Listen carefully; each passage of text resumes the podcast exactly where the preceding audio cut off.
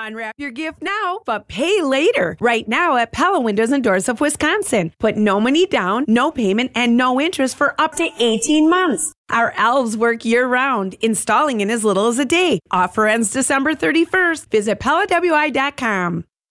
Jeff Wagner's 25 year career at WTMJ comes to an end. For the rest of the year, dive back in the archives with us as we bring you the best of Jeff Wagner throughout his career. You're listening to the best of Jeff Wagner on WTMJ. Ladies and gentlemen, it is my very great pleasure to introduce the governor of the state of Wisconsin, Scott Walker. Governor Walker. Great to be with you. Thanks, everybody. Nice crowd out here. Yeah. Thanks, guys. And and we didn't even give him liquor, you know? That's pretty Just, good. uh, didn't even give him liquor. Okay, Governor, before we get into the substance of the interview, let, us start off. Let, let's let's make a little bit of news. There's been a lot of issue, a lot of controversy over the last week with regard to special elections to fill a vacant Senate seat and a vacant Assembly seat. Your original plan was let's just let this play out till the November elections. Dane County judge ordered you to call special elections. There was talk about maybe a legislative solution or an appeal. What's going on? Uh, well, tomorrow morning I'm going to call a special election. It'll be for June 12th for a special election to fill a vacancy in the state assembly and the state senate. We went through the legal process going forward, and it is amazing how far out of state liberals will go to push a meaningless process that's a waste of the taxpayers' money. But that should be a reminder to everyone is if you want people who push meaningless things that cost the taxpayers money, go along with Eric Holder and the liberal Democrats who are pushing their agenda in this state. If you want people who are actually going to save your taxpayers' money and spend it on things that mean something, then stick with Republicans. But going forward, I mean, think about this, Jeff. So we're going to call it. The election will be on June 12th. People will have from tomorrow until April 17th to circulate nomination papers. On April 15th, people running this fall for the state assembly, for the state senate, and statewide office will be taking out nomination papers from April 15th and they'll be due June 1st. Two days before nomination papers are due for the special election, people will be taking them out for the fall, and the special election will be held 12 days after nomination papers are due for the fall. So people will be running for a spot at the same time, they'll be running for the fall election. That's why this is meaningless. The legislature will be adjourned. It is a waste of the taxpayers' money. And frankly, if I lived in those districts, I'd say forget about running in the special. Let's just focus on the fall when it actually means something, because that's when people are coming out. But I know they'll contest in both cases. I, I was reading some of the national publications. Here's Governor Walker again trying to deny 200,000 people or whatever the right to representation. Nothing to that. No, I mean, the irony is, so the legislature is done with their business. The only thing they were considering was whether they'll come back or not, and I suppose they could, but by next week at the latest, they'll be done. So by the time the election is held in June 12th, not only will they be done after several months, June 12th will be two months after the nomination papers are due for the special election, and two months after they already started taking out nomination papers for the fall elections. So you're going to spend hundreds of thousands of dollars on special elections in two different districts in two different parts of the state of Wisconsin, so those people can turn around and run for the real thing in the fall. Bottom line of it, that the law is a mess, right? And it does need to be cleared the, up, right? Well, and that's the part, right. It set aside whether what your politics are one way or the other. When I was in the assembly, and you mentioned your introduction, the old date used to be June 1st was the first day you could take out nomination papers for state offices, and you'd have until the middle of July to get them in and, and turn them in. For whatever reason, years later, the legislature moved that back to April 15th. Uh, so they finished their calendar before that. They were due by June 1st. And for whatever reason, at the time they made that change, they didn't correct that date that tied in, that the judge pointed to, and you can disagree on that. I, I'm not into uh, commenting on the judge one way or the other, but I said you can look at that date, but the reality is they didn't adjust it when they moved everything back. They didn't move the date for the special election back. So that's why you're stuck in this quagmire. The, the reason they had that was they thought if you were having a vacancy before a certain time, you should fill it. But in this case, it's missing the boat because the legislature's long gone by that point. Governor, let's let's look back at the last eight years, the, the accomplishments and may, maybe some of the, the, tough times as well. Um, obviously, I think when people think of Scott Walker, we think of Act 10. Um, has Act 10 been a success? Huge success. Now, we have a reform dividend in this state because of what we had the courage to do, and I say we because it wasn't just me. It was a lot of lawmakers in both the Assembly and the Senate, those in the past, and I see a few in this room with me here today, and a few others have joined us along the way, who had the courage not just for the state, but I was once a local official. I, I, remember the angst I had. Remember eight years ago when I was running for governor, Jim Doyle and the Democrats in the, in the state legislature cut money for schools, they cut money for municipalities, they cut money for the county government I was in, and they gave us absolutely no tools to deal with it. We've empowered local governments not only have the tools that have saved state and local government more than $5 billion since then, but more importantly, our schools, our local and our state governments can now hire and fire based on merit. They can pay based on performance. That means they can put the best and the brightest in the classroom and in local and, and state government offices. And that's exactly what we do to succeed anywhere outside of government. We should have been doing that for years in local and state government as well. So it's been a huge success just in that regard. But on top of that, those reforms have paid such a dividend, uh, both on economic and fiscal reforms we've enacted beyond just Act 10, that we've had, we've gone from a $3.6 billion budget deficit to having a budget surplus every single year we've been in office. It's why we've been able to reduce your tax burden cumulatively by more than $8 billion through the end of this budget and still put record amounts of actual dollars into K through 12 education and other key priorities because the reforms are working.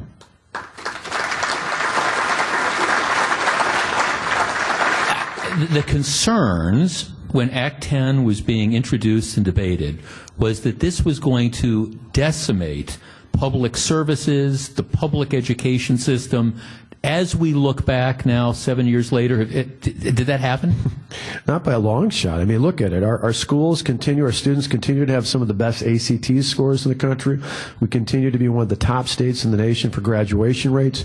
We wanted to make sure that every child in the state had access to great education. That's exactly what the case is here in the state of Wisconsin. We're one of the best states in America for education. The difference is, as Republicans, we actually believe if you spend money on education, it actually should be tied to performance, not just pouring more money into political causes and educational bureaucracy. Do you think that message has gotten out? Well, I, I, think it has to many. I mean, the challenge you get in this state, uh, I think overall, and that's why I think in this election that uh, as much as we've advanced in technology, I think this November, personal contact is going to have a larger impact than it's had in the last 25 years. And the reason I say that is I think a lot of people in society don't know what to believe anymore. And it's not just, you know, the president talks about fake news. I think it's across the political spectrum. On the internet in particular, I tell my kids who are in their 20s now all the time, do not believe everything you read on the internet, you know, on Facebook and Twitter. Your dad really does not have horns and a tail. Right, exactly. Know? Well, and even just on stuff you might believe, I mean, you might uh, hear from people you might believe in, check and verify things all the time. That's why I think personal contact uh, with voters is going to make such an incredible difference because I'm always surprised, not just, we talk about Act 10 and education, inflation. But think about it. We announced last week unemployment's down to 2.9%. That's the lowest in the history of the state of Wisconsin. We've got more people employed in the state than ever before. We're a top 10 state for low unemployment. We're a top 5 state for the percentage of people in the workforce. Uh, we have healthcare systems in the state that are ranked number one in the nation for quality. When we transitioned more than 25,000 people off of food stamps into the workforce. That's a pretty amazing record, but you, about half the electorate doesn't believe that's true, even those are, just, those are basic black and white facts.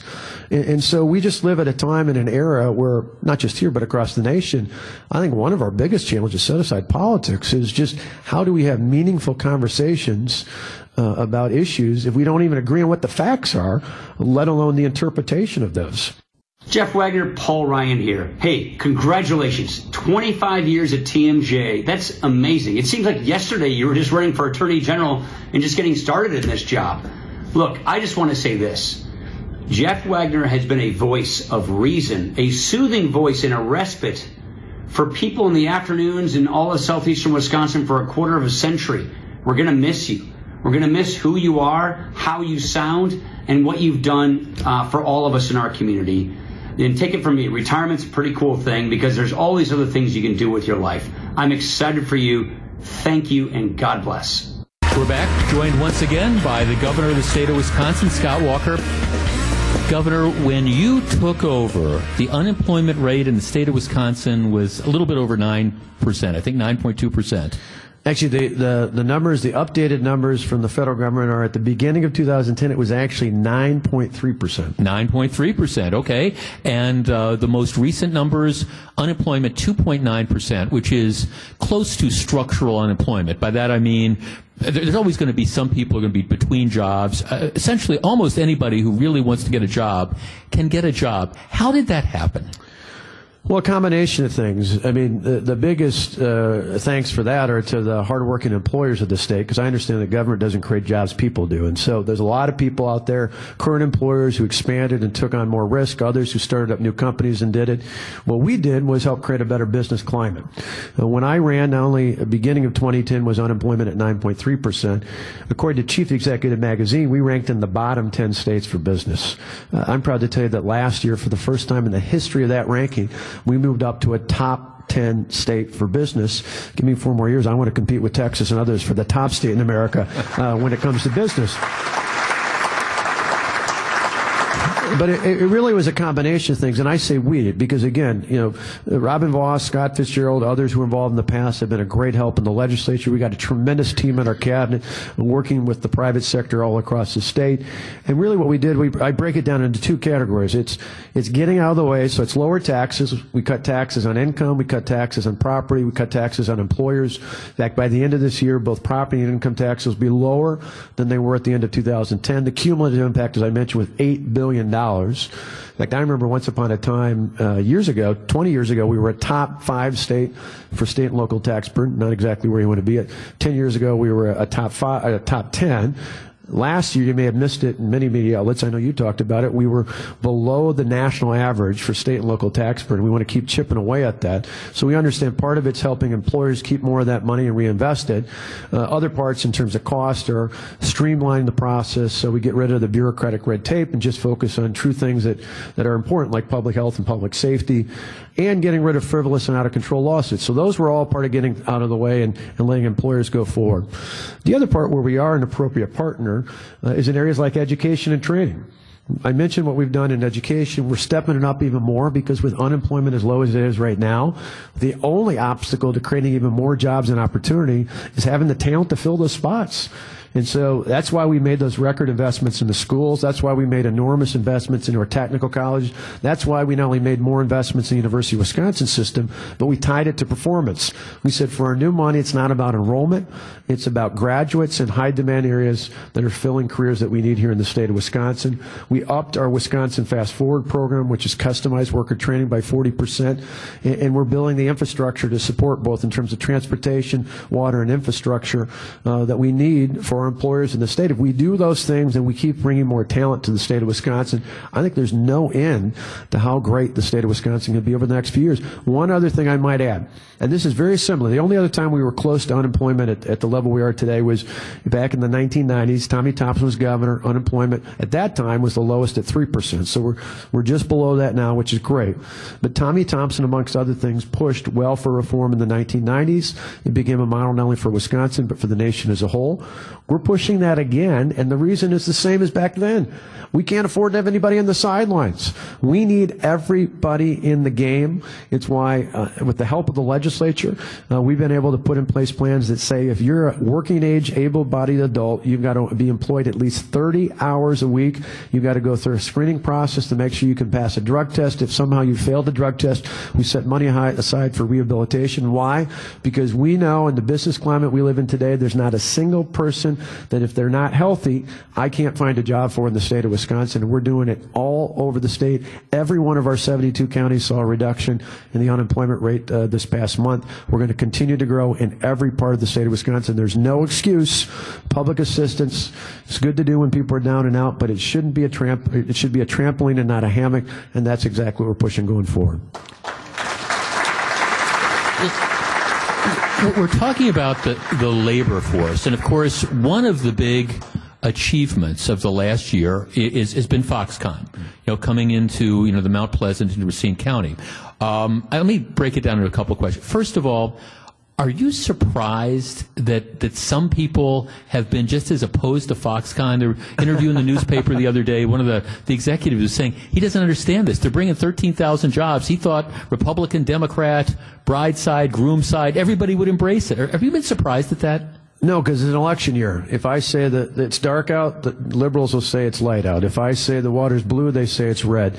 Uh, if this was next year in 2019, Democrats would be stepping over themselves to be for this because for years, Democrats have said they're for good paying family supporting jobs.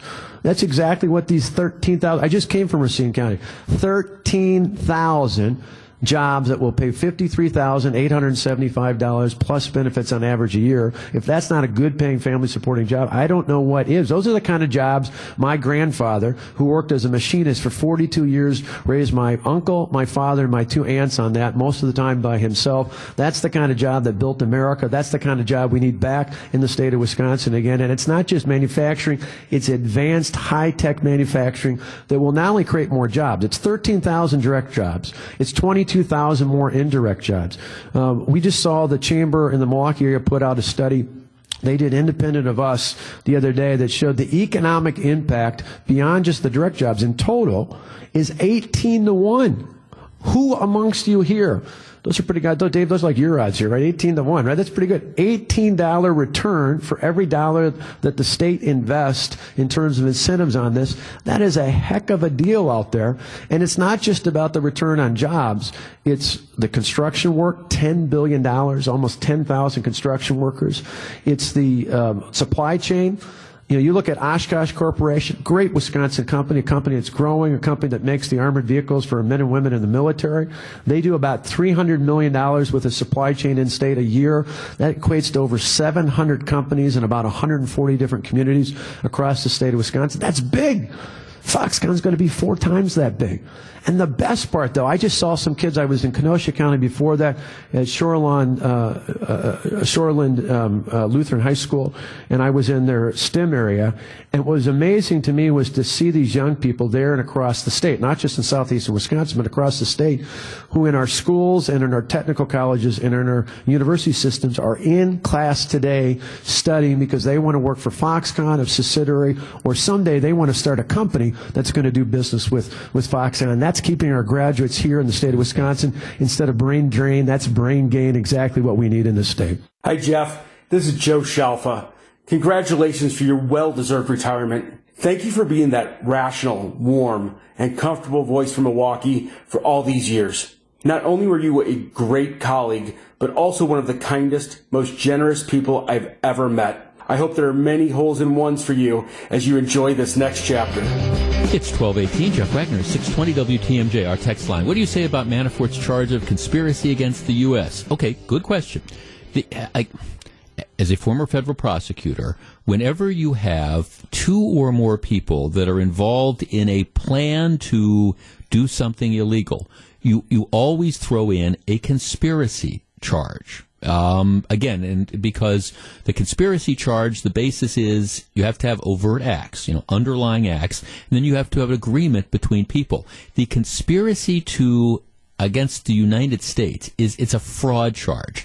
The allegation is they conspired together. In this case, it would be Paul Manafort and Richard Gates, who was his partner. They conspired together between themselves and with others to defraud the United States, to, to not pay the taxes that they were owed. They conspired to, uh, again, um, hide to, to launder money. They conspire to hide what they allege were the illegal acts. I mean, it's not a treason charge or anything like that.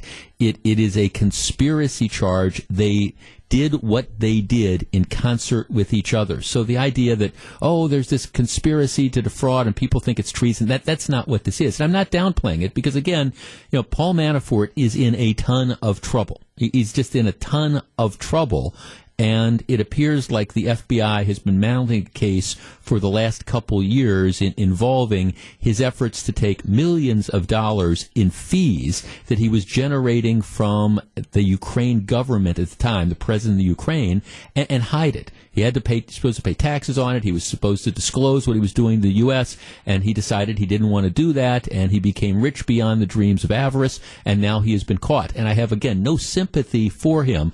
I'm just saying, if people are out there thinking this is the smoking gun that brings down the Trump administration, um, no, no, no, no. It, it's it, it's not. Now, the fair question again would be uh, of the universe of people that President Trump during his campaign could have reached out for and tried to bring in for his uh, again his campaign manager. How do you end up with Paul Manafort? That, and that is a very very fair question. And I guess that the the, the issue becomes does Manafort have some inside knowledge of some other illegal wrongdoing that was engaged in by now President Trump during the campaign or other campaign officials? And will he be willing to it, does he have anything like that? And does he is he in a position to try to offer that in a way to uh, again dig himself out of the substantial legal hole that he's in? And I guess that's where you need to wait. But the idea and all this attention that this indictment is getting, saying, "Oh, this is you know this is close to the Trump administration," no, it, it's it's not. It's stuff that in large cases predated his involvement with Trump. But it's a bad thing, and I'm certainly not going to defend Paul Manafort. The more interesting story to me again again is this whole question involving Papadopoulos. He's a guy who's now entered a guilty plea to lying to the FBI about his contacts with Russia. Now, so far, all the reports are um, he was trying to, again, he was trying to reach out to Russian officials to set up a meeting with the Trump campaign it apparently went nowhere, but when he was confronted by this, he lied to the FBI. I'm not even sure if the underlying, even if they ended up having a meeting, I'm not at all convinced that that in and of itself would be a criminal act. Matter of fact, I think most most lawyers that look at this say it probably wouldn't, although there's another school of thought on that. But I guess this is to me the more interesting thing. He's agreed to cooperate. Does he know something about the campaign? So far, all the reports are whenever he tried to peddle this story and set up a meeting, he got rebuffed by upper level campaign people. But this, if you're trying to figure out where you want to go with this, this is this is the more interesting, I think, of the two. He's a much smaller fish than Paul Manafort, not a big name guy at all. But if you want to go down the conspiracy route, if you look at go back to Watergate and you look at how Watergate unraveled, Watergate unraveled not because of the Haldemans and the Ehrlichmans. It unraveled because of the smaller level players who got squeezed. Now, I'm not suggesting that. I think it is extremely premature, but there's going to be a lot of heavy breathing today. I'm just saying, you know, be cautious about it. I've read the indictment. I don't think this Manafort indictment in and of itself is reason again other than the optics, which are admittedly once again bad. I don't think the the the Manafort indictment is something that you automatically say, "Oh, this is the end of the Trump administration." Watch the Papadopoulos thing. I don't know if it would ever go to Trump, but if he's got some dirt, this might cause some other campaign dominoes to fall. Maybe. You're listening to the best of Jeff Wagner on WTMJ. Good afternoon, Wisconsin. Welcome to the show. Lots of ground to cover on today's program. This is another one of those stories where everybody's wrong just everybody in this initial story is absolutely wrong. You have a couple Republican state legislators who have decided that they want to put a Christmas tree up in the Capitol Rotunda. This is in Madison. Typically, and they, by the way, they are Christmas trees. Tony Evers, being Tony Evers, refuses to acknowledge that it is a Christmas tree. He insists on calling them a holiday tree because he doesn't want to offend anybody. Okay, fine. So this year, they, the Capitol, because the Capitol is closed to the public, and because Evers is a bit of a Grinch, the Capitol has decided that they are not going to erect that giant Christmas tree that they typically put up in the Capitol Rotunda. All right, so that's that's the rule. They've decided we're not going to do this, and it's typically decorated by kids from around the state and things like that. So they've decided we're not going to do that this year. And in order to put stuff in the Capitol Rotunda, you need to get a permit. And the Evers administration really kind of controls the, those permits. So they made a decision we're not going to put anything up there. All right, without a permit two state representatives then decided, you know what? We're, we're going to reach into our own pockets and we're going to put a Christmas tree, a smaller Christmas tree, but we're going to put a Christmas tree up in the rotunda because we think there should be a Christmas tree there. Now, they didn't have a permit to do it, so they're, they're in the wrong because they didn't have a permit to do it. But at the same time, all right, when you look at all the stuff that's going on in this world, eh, okay, is this the biggest deal? Well, anyhow, Tony the Grinch Evers and his administration decide, no, we can't have the Christmas tree there, so they have it taken down because they didn't have a permit. And by the way, the Republican legislators, they're wrong to put it up because they didn't have the permit. But this is something that, given that there's not enough other stuff, I guess, going on in the state of Wisconsin to worry about. The Evers administration swoops in and they have the tree taken out. Okay, at that point in time, the Republican legislators decide, well, we're going to put another tree up. How dare they put that tree? They take our tree down. So yesterday they put another tree up and they decorate it with ornaments that they've now received from all over the, the state and I think maybe even all over the country. They put it up and within about six hours, my understanding is, you know, last night, Governor Evers has it taken down again. So we have this, this ongoing battle between I mean, it's really like who can be more childish? Right now, the Republican legislators, and I said this when we discussed it last week, they're wrong to put up the tree. In, in, they don't have the permit to do it. Now, I understand the frustration because for the, the last eight years, we've allowed the Capitol Rotunda to be occupied by the Solidarity Singers, and we, have allowed all this stuff to go on. Um, so it is, I'm sure, frustrating to a lot of people that after allowing the Capitol to be taken over for, you know, day after day, year after year, by people trying to push a particular agenda, that now we, we, we can't have a Christmas tree that the public isn't paying for. So I understand the frustration, but there are rules, and the rules are you're not supposed to have it there. So uh, the, the, Republican legislators, in my opinion, are wrong to keep putting up the tree. If you want to have the trees up, put the trees in your offices that you're entitled to do that. Now, Evers, for his part, could look the other way because Lord knows they look the other way on all sorts of things. And I do think it is interesting that under the Evers administration, we have thousands, we have tens of thousands of Wisconsin residents who have been in some cases waiting months and months and months to get unemployment compensation that they are otherwise entitled to.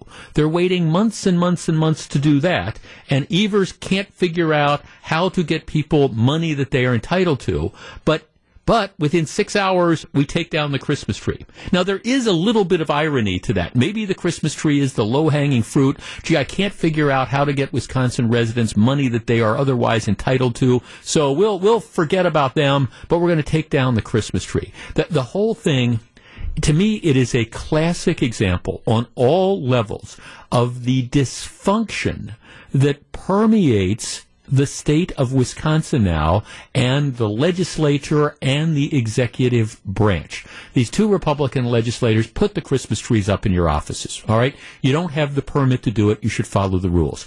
Governor Evers, don't you have more important things to worry about given all the stuff that's going on than obsessing about having these Christmas trees taken down? And yes, Governor, they are not holiday bushes. They are not holiday whatevers. They are, in fact, Christmas trees. But again, this is where we're at. Nobody's right, in my opinion, in this particular situation.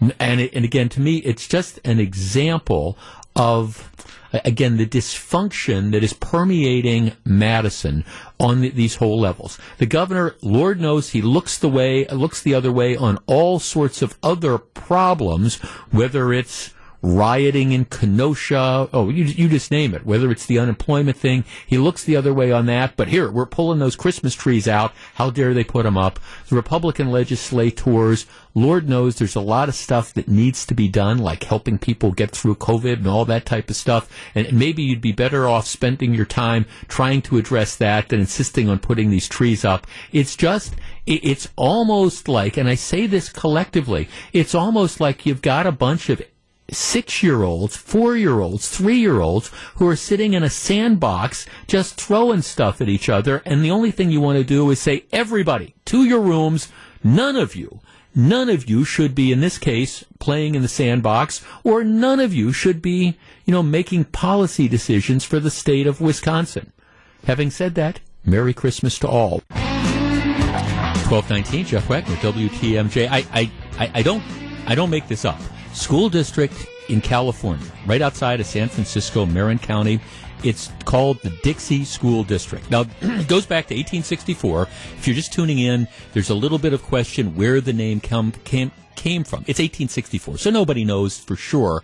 The conventional wisdom is that it's named after an American Indian woman named Marie Dixie, who was a close friend of the guy who founded the first school that's out there.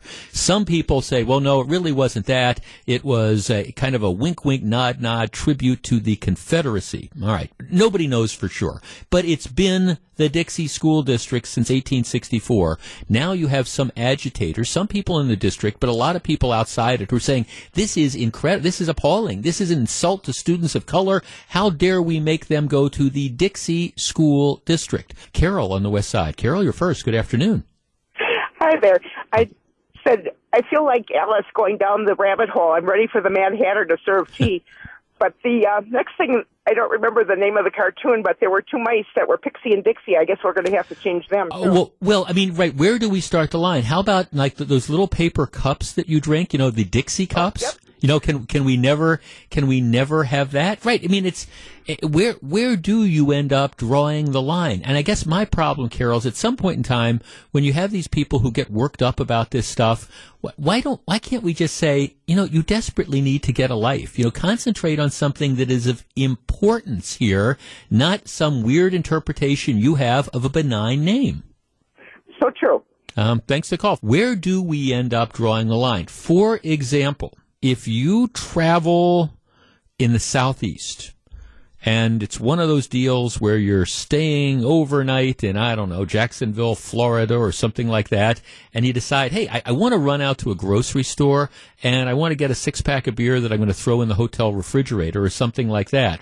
You know, there is a very good chance that you might go to a grocery store chain that has been around, oh, for around a hundred years. It's called the Winn Dixie. Matter of fact, I think there might be plays about that as well. But it's Winn Dixie, which is a a big grocery store chain. Um, it, it's the combination of the Winn grocery stores and the Dixie home chain, and they put them together, and now it's a big chain. But it's Winn Dixie. In that particular case, I don't think there's even any argument that the Dixie in that case refers to the South. It's, you know, it's located in the South. This is the Dixie Home Improvement Chain. But yet nobody is offended by that because it's not like, it's not like a statement of racism. It is a statement of, of the area. Now again, here, it, it's a much more problematic thing. Nobody knows where the name exactly came from. But from a practical perspective, that is, are, should people be legitimately offended? My response would be, if you've got the time to get worked up over this particular name, that tells me you've got nothing other significant that's going on in your life.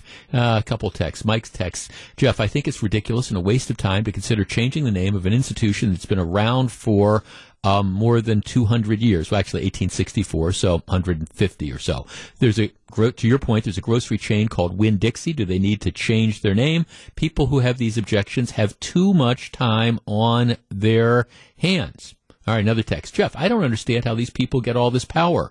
Enough already. Well, see, that's the that's part of the larger problem as well. I, you know, was talking about something similar to this the other day, and somebody texted and said, "Well, you you just don't understand. If anybody's offended by whatever it was that we were talking about, they need to change it." To which my response is, "Why?" I mean, at, at some point in time, look, there there is somebody that is going to be offended about everything. Maybe it was the story. I was talking about the Katy Perry shoes. If, you weren't listening during that segment of the program, Katy Perry, who is the, the, the singer, for the last couple years, she's had a line of shoes that, that are, are out.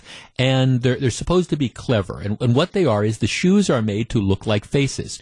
And um, they've got what appears to be like a little nose on them. And they've got two buttons that appear to be eyes. And then uh, at the toe of every shoe, they've got red lips. And so they, they, come in all sorts of different colors. But, you know, somebody says, well, the black shoes. Well, these are black shoes and they've got these red lips. Oh my goodness. This means that, the, oh my goodness, this means that this is blackface and we're going to be offended by it. Well, I mean, I understand again that you got these social justice warriors who are looking at this and they're trying to find something that's offensive and now we're we're scouring American life trying to find examples of blackface so we can get ourselves all worked up about it but what it really is is it's a pair of shoes that again have a face on them. There's no blackface. It's kind of like saying, well, we need to ban Mr. Potato Head because uh, again, you've got the bright red lips that you could put on Mrs. Potato Head. Adam in Milwaukee. Adam, you're on WTMJ. Hi. Hi, uh, Adam. I saw on your screener that uh, if I was king, uh, I would give these agitators what it is that they ask for. You want your stupid name change, you can have it, but not what it is that they truly want, and that is virtue points. Yeah. It really is about them more than anything else. You know, Right. rather than accomplishing some good, it's me wanting to be able to pat myself on the back and say, "Look how virtuous I am. I'm helping the." Well, well, well, right. I mean, think of all. I mean, if you want to do something that would be constructive, instead of spending hours and hours and hours trying to get petitions and showing up at, at the school board meetings and agitating on this, go work in a food bank. I mean, go do something. Go do something that is really going to help improve the quality of life of people in the community. But that's not what it's all about, Adam. You're right. It's two points. If, if I could find a way to, you know, say, "Here, you want it," but um, make sure that no applause is given, no recognition is given. That would just bring me delight. Right. That, that, thanks for calling. Okay, here it's the text. I'm just Jeff. I'm disgusted by this conversation. I have to sip some water from my Dixie cup. Well, be careful. Tom and Mequon asks the point. All right, do the Dixie Chicks have to change their name? Very, very good. I mean, what I mean, think about how how should we be offended by the the Dixie Chicks? Of course, you know, very, very left leaning themselves, but how could they have a name that is so incredibly and totally unwoke uh, by by having this. Bottom line is, and I and I sent out a tweet on this. If you the, the tweet I have I sent out has a link to a story that CNN did on this. There's a cult, bunch of other stories, but if you watch the the story that's contained in the link, there's people screaming, and there there's folks that are going down, and they're just they are calling the school board members every name but a child of God because they want this name receded because they think it is just absolutely and totally offended. At what point in time do we say, just for the love of God, get a life, concentrate on stuff that is important as opposed to trying to, uh, again, take your peculiar view, worldview of life and things that are offensive and try to inflict it on mainstream America. Jeff Wagner, WTMJ. Jeff Wagner's 25 year career at WTMJ comes to an end. For the rest of the year, dive back in the archives with us as we bring you the best of Jeff Wagner throughout his career. You're listening to the best of Jeff Wagner on WTMJ. 1208, this is Jeff Wagner, WTMJ. So glad to have us with you, with us, with us 37 degrees. It was 80 degrees a couple days ago. Now it's 37 degrees and rainy. We are joined in the studio by the senior senator from the state of Wisconsin, Senator Ron Johnson. Senator, good afternoon. Well, Jeff, don't blame me for this weather. no, no, we'll blame President Trump. How about that? That's, that's sort of it. now let's blame Tammy Baldwin. Okay, fair enough. Good. Well, we'll get around to that in a little bit. Senator, I, I want to talk to you about a number of things. Um, as I was telling you earlier, yesterday I spent about 35 or 40 minutes of my life watching C-SPAN, the vote to confirm Mike Brennan, uh, a, a guy that I've known for 25, 30 years now, to the United States Court of Appeals for the Seventh Circuit. Not a single Democrat voted for Mike Brennan, who I think almost everybody would argue is incredibly qualified. I mean, former prosecutor, former circuit court judge, private practice. I mean, it, it's the it's the whole package, and yet not a single Democrat voted for him. I I read just a fraction of the outpouring of support we got on a bipartisan basis. You know, just singing his praises, Democrats and Republicans alike. And you know, it was just sad that that was turned into such a partisan exercise. And let's face it, that whole Seventh Circuit seat's been a partisan exercise the entire time. But it, it has to be pointed out that that seat was open for an entire year with Senator Kohl, Senator Feingold, and President Obama in office. And then when I came into office, having you know garnered about you know 1.1 million Republican votes, I got blue slips on on Louis Butler, who'd been I think twice rejected by Wisconsin voters, and Victoria Nourse, who was a staffer of uh, Vice President Biden. They gave her a little professor you know, job in you know, UW Madison to give her some connection to the state, but really no connection to the Wisconsin legal community. And I, I said, no, I, you know, my my voters, people supported me, deserve input into who the Seventh Circuit judge was, and the, the partisanship was off to the races, unfortunately. But I returned the blue slips on Don Schott. Um, Tammy Baldwin has just refused to return blue slips now that the, the tide has turned and there's a Republican president. Uh, under Obama, we had two judges confirmed for the district court, and I returned a blue slip on the Seventh Circuit. Tammy Baldwin has literally turned this into partisan uh, brawl. Now, for people who might not know, the, the blue slip is something that traditionally, if one of the senators from the state didn't want a nominee to proceed, they could refuse to return the blue slip. This this is now changed. Um, well, is, is, this going to be well, changing all, moving forward? The, it's been in place for about 101 years. Only two out of 18 Senate Judiciary chairmen used the blue slip as a veto. Right. The, the, other 16 said, "Well, we'll consider that. You know, we'll consider the opinion of the state senators. Really, just sort of the, the, that state senator's opinion of that nominee. What wasn't used to hold up a hearing or hold up a confirmation. As a matter of fact, William Proxmire in 1981 right. gave a negative blue slip, returned it with a negative uh, opinion of it on a district court judge. Held a hearing. That district court judge was confirmed. Next year, in 1982, same thing. Negative blue slip on a circuit court judge. Hearing was held. That judge was uh, confirmed. Okay. So it's only been for about a third of the time in only two chairmen. One was a very long serving chairman, about 22 years, that it's actually been used as a veto. Others just kind of kind of an advisory sure. uh, slip, and that's that's the way it should be. Particularly now that Harry Reid employ the nuclear option, change the press in the Senate. We can change the rules of the Senate. So now it only takes 51 votes. So now the minority can't even back up a blue slip by a minority senator. So it's really eviscerated the blue slip, rendered it pretty much moot. Well, the bottom line too is is this this appointment to the U.S. Court of Appeals had been vacant since uh, Judge January Terry 2010. T- Judge Terry Evans, a friend of mine, had, had passed away, and th- th- it was very clear that Tammy Baldwin she wouldn't have signed off on anybody who would have been acceptable, I think, to the president. A, a conservative. And so if this hadn't happened three or four years from two years from now, we'd be in the same situation, a vacancy on the Seventh Circuit that hadn't been filled. Precisely. And now she's holding up uh, Gordon Giampietro as well. For the U.S. Attorney's Office yeah, for the Eastern and, District. You know, let's oh, face it, her, her initial reaction was because of, you know, his appearances on, on Catholic radio where he, you know, talked about his faith. Uh, now she's come up with other reasons as well, but uh, I think it's kind of hard to really hide from. I think the real reason that she's hold, withholding the blue slip on that one as well. She gladly, you know, you know, she, he's one of four uh, nominees that we submitted the the White House, and she signed it. She was happy right. to submit those four names. But then all of a sudden, when it when those uh, radio interviews, which by the way were never asked by our commissioners, so it wasn't like Gordon withheld that from our commissioners. But when the Judiciary Committee asked for you know media interviews, he gladly gave them to her. Sure. And this is, of course, for the federal judgeship, uh, Judge Rudy Rudolph Randa, who passed away a couple years ago. All right, Senator, let's talk about some of the, the big stories. North Korea. President Trump secures the release of three prisoners. We now have a date for a summit.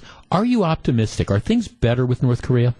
Uh, listen, I'd like to be cautiously optimistic. I don't think there's any doubt that President Trump's maximum pressure campaign, his unpredictability, has brought Kim Jong Un to the table, hopefully, uh, to actually do a deal in good faith.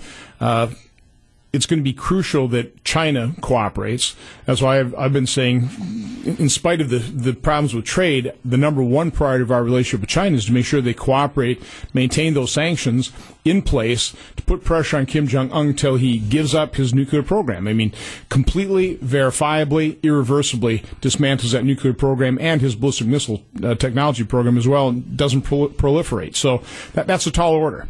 Uh, good news, real accomplishment getting three three of the host- the three hostages back, but uh, we've got a long ways to go. Let, let me ask you this: you you used the word unpredictability. Do you do you believe that that unpredictability is from President Trump is, is one of the things that actually has moved us potentially closer to a peace arrangement. Yes, and that comes from somebody who, when uh, he was a candidate and he gave a foreign policy speech and he, he complained, you know, America's foreign policy has been far too predictable. We need to be more unpredictable. In my mind, I thought, boy, wrong answer. Uh, I, I do believe, in general, our allies, the world, even our enemies, our adversaries, need to understand what our position is and has to be pretty predictable, pretty st- steady, pretty stable. But there's certainly in- instances where you want to be unpredictable. You know, one of the areas is in terms of how we deal with detainees. It's, it's unfortunate we give terrorists our playbook in terms of what might happen. I'd rather kind of keep that somewhat secret, but you know the events after Iraq and and uh, you know waterboarding. Now we've made that very explicit. There are things that we should be unpredictable with, and certainly President Trump uses that. We're talking to Senator Ron Johnson, the senior senator from the state of Wisconsin. Senator, let's talk about the other big foreign policy development over the course of the last week the decision by President Trump to pull out of the Iranian nuclear pact. Good idea, bad idea? First, let me say what made the world less stable and more unsafe was the agreement itself that did not limit their missile capability, gave them sometime in the future the ability to develop nuclear weapons, basically, uh, funneled more than $100 billion into the economy and military of the world's largest state sponsor of terror. And so President, Trump, President Obama took a risk that if he started war- working with them, their behavior would change for the better. Well, it changed, but for the worse.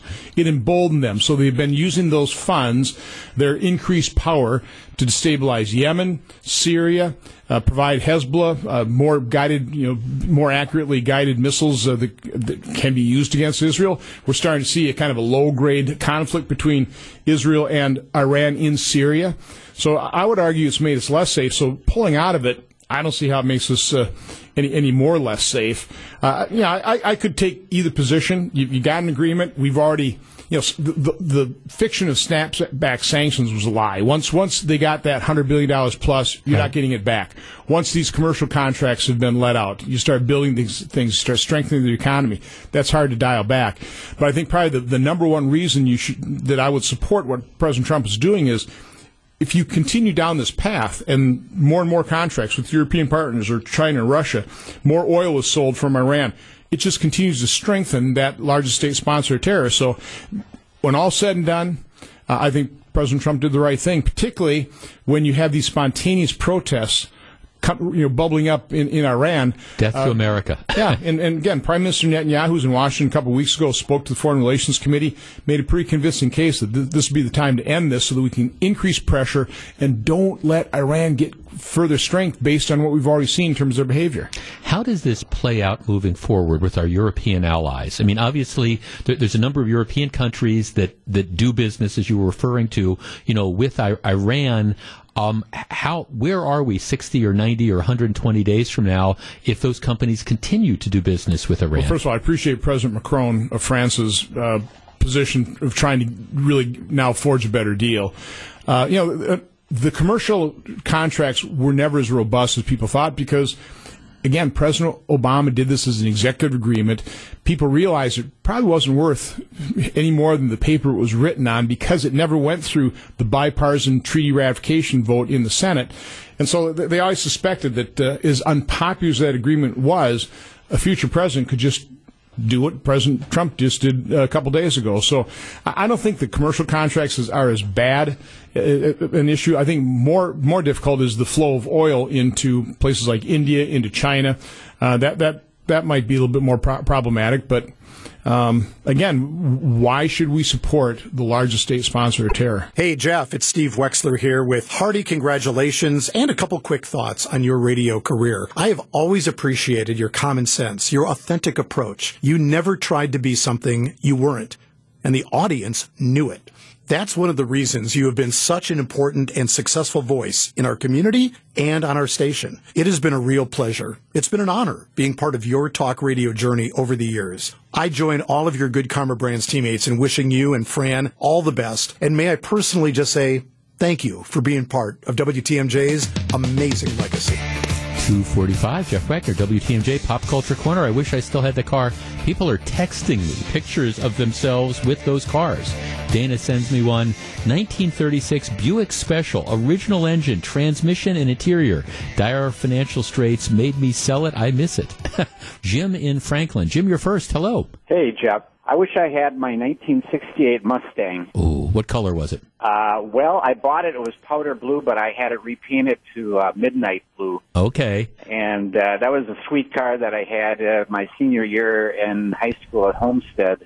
and um, then I went to UWM on the east side, and I was going coming back from church at St. Peter's and Paul, Right?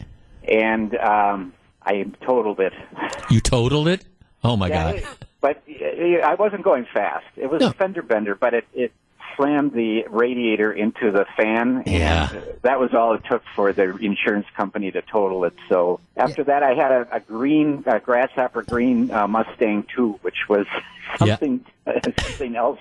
Yeah, it, you know, it's interesting. My my dad at one point in time went through a, a car collecting mode, and he had. I, I want to say it was like a '70 Mustang, and it was it was that light color blue too that you're talking about. And then then he had like a '74 Mustang convertible, and I actually like the I like the convertible. That that was kind of that I, like he's going to allow me to drive it, right? But it was it was it was a fun car to spin around in on occasion. I like the convertible. Thank, thanks for but I mean Mustangs. I mean, man, that's I mean back in the day, you know, the Mustangs, and of course then you you had the Firebirds and Camaros before they wrecked them. Yeah, Renee and Waukesha. Renee, good afternoon. Hi, Hi, Renee. I miss my turquoise blue 71 Buick Skylark.